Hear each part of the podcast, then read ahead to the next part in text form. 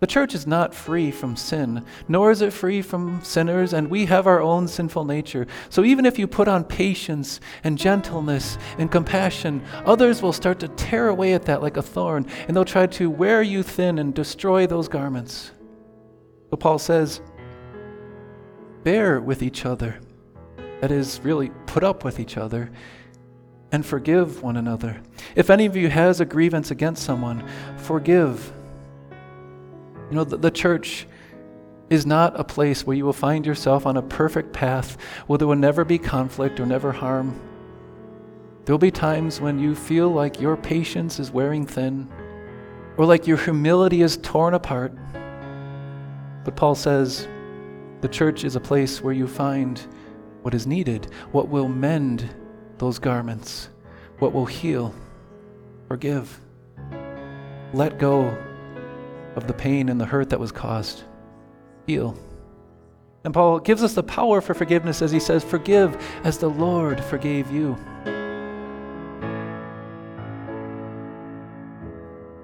This message is from Rock of Ages Lutheran Church in Payson, Arizona. Ancient Faith for Today's World. December 31st, 2023. Colossians 3 12 to 17.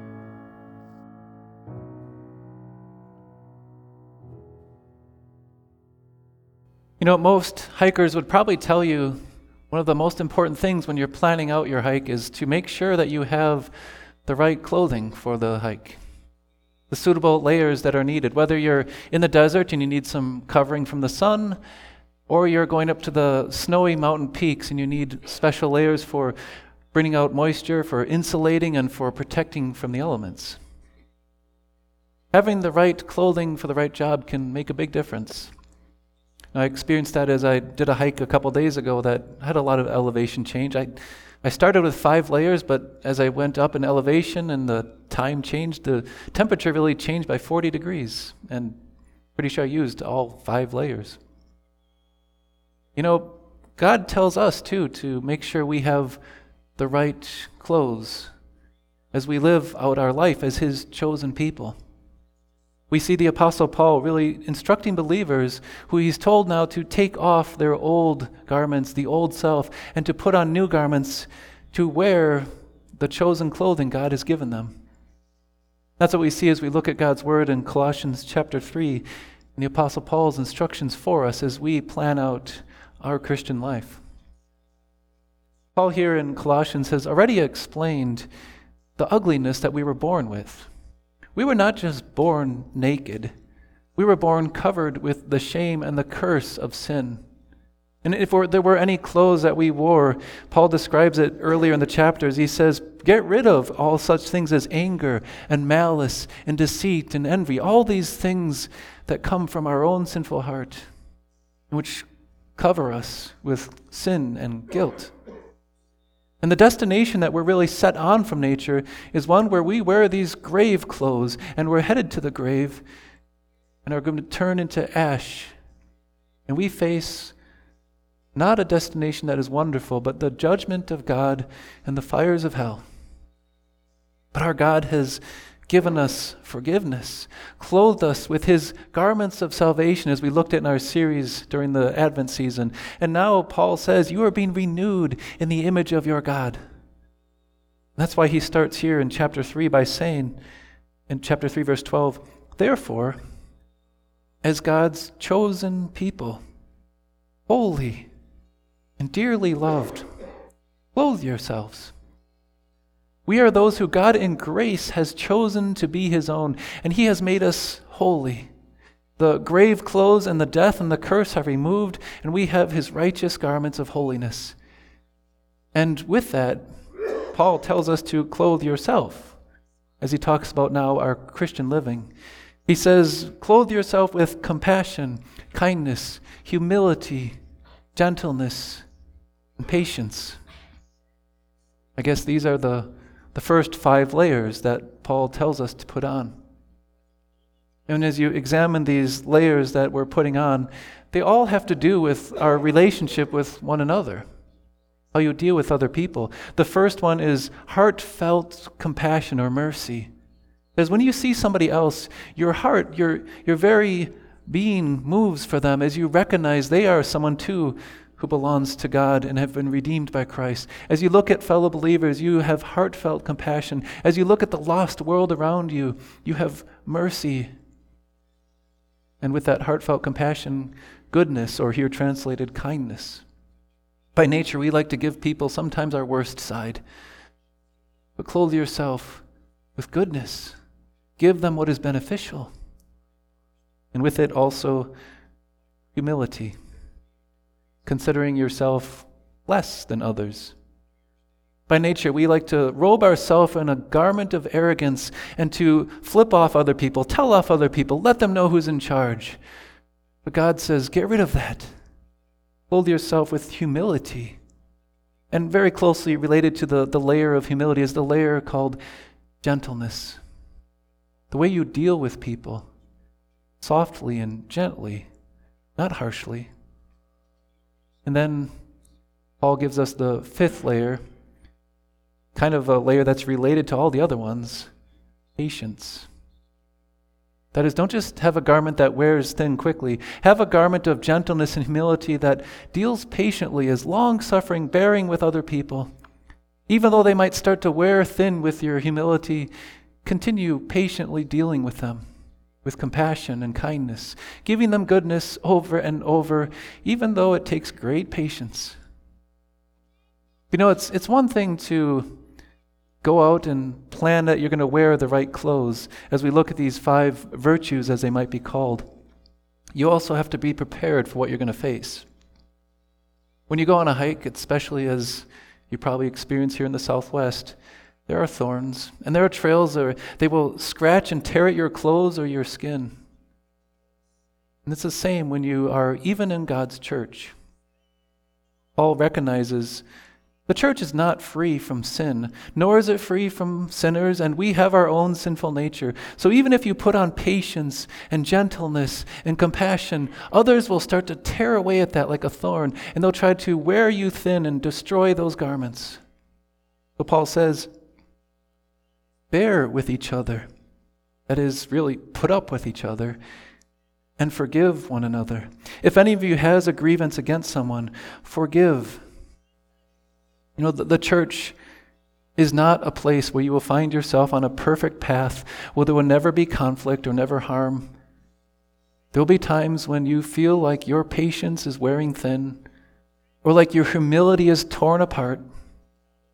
But Paul says the church is a place where you find what is needed, what will mend those garments, what will heal, forgive, let go of the pain and the hurt that was caused.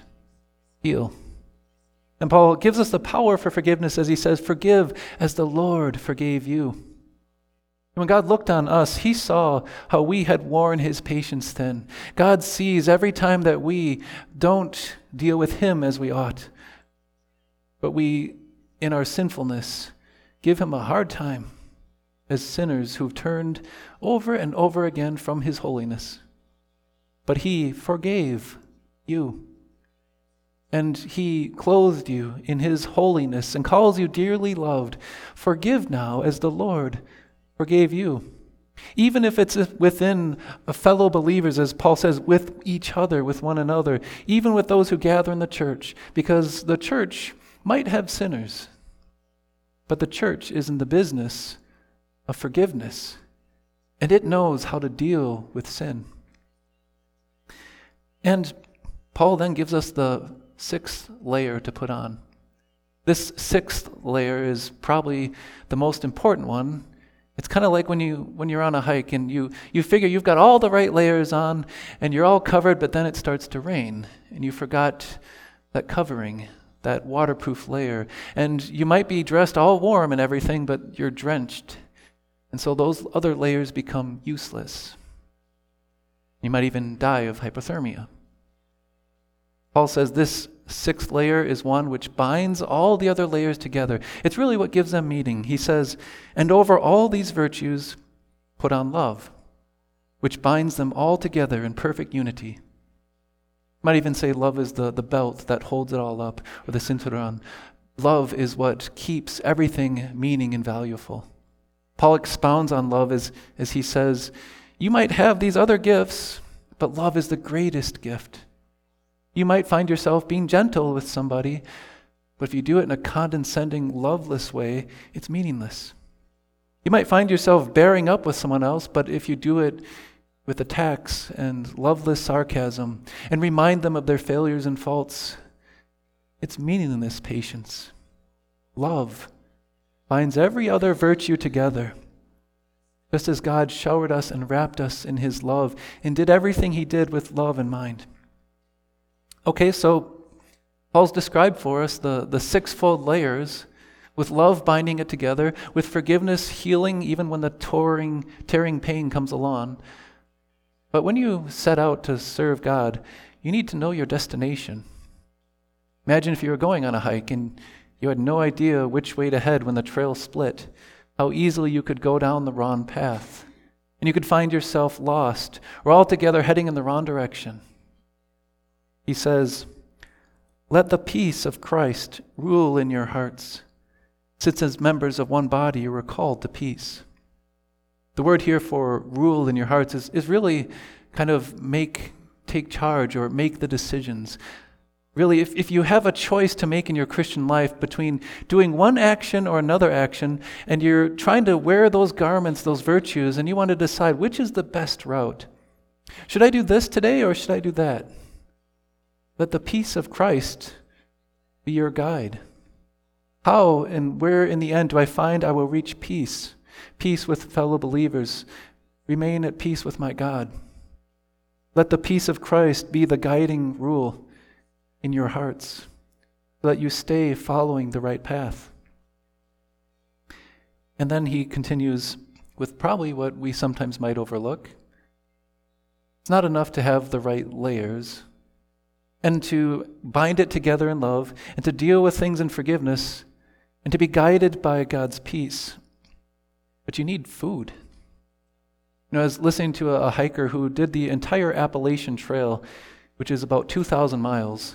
But he wasn't one of those ordinary hikers. He was one that was a, a trail runner. And he did the entire Appalachian Trail in the record time of 45 days, averaging when he was on trail about 50 miles. And one of the ways he was able to do that was not just because he kept on running, but he had to consume a lot of food. He said he was getting about 10,000 calories a day, which is about five times what some people eat on average for a day's food. What about our spiritual walk? How are you going to make it through all of the journey and all the trials and all the hardships of your life if you are not fed and nourished. You might make it a little ways if you don't continue to nourish yourself, but you need strength, you need nourishment. So Paul says, Let the message of Christ dwell among you richly. Take in the word of God. You might say, Well, what does it mean by richly? I come to church, I'm here. I've sat through a service for an hour and I've been fed. Is that richly? I open the Bible at home and I read it at home. Is every day richly? Is once a day richly? Or is it rather richly throughout your day and throughout your life 24 7? Let the message of Christ dwell among you. Take in the Word of God, just as you take in food. My children have a music teacher, and the music teacher has a saying that says, You only have to practice on the days you eat. You probably could say the same for discipleship. We need to take in the Word of God as often as we take in our food, perhaps more. And take it richly, and Paul says, so that you teach and admonish one another with all wisdom. See, having the Word of God doesn't mean simply we're going to take the path of peace, which means avoiding any conflict. No, peace means taking that Word of God, law and gospel, teaching, admonishing. When someone starts to go down the wrong path, the believer rich with that word of God, says, Watch out, you're headed down the wrong path, and admonish them to turn back to the right path. That is in peace in Christ, and wearing His love with forgiveness, and turning to His word. These are the things that God gives us, and then as we go along the trail, He says, through psalms, hymns, and songs from the Spirit, singing to God with gratitude in your hearts. Notice he doesn't give us one type of music psalms, hymns, spiritual songs, songs from the Spirit. And it's not just for those who can sing. He also says, from the heart. Let your life be one in which you wear the garments, the chosen garments He's given you of gentleness, peace, compassion, patience, and wear them, binding them together with love. And even when people come along and try to tear apart those garments of love and peace, try to do what God has given you hold to His word and forgive, and be strengthened knowing He forgave you, and be guided by His peace, filled with His word. You know, I don't, I don't know if you guys, all of you are hikers or like to hike down a trail, but Paul's not just talking about that here, is he? Whatever you do, whether you show up for work, or you carry out your leisurely activities, or you meet with someone for some social event, or you deal with family members, whatever you do, Paul says, whether in word or deed, do it all in the name of the Lord Jesus, chosen and dearly loved. Clothe yourself, and this coming year, as you look forward to another year, put on your chosen clothes and do it, whatever you end up doing this year, in the name of Jesus, giving thanks to God the Father through Him.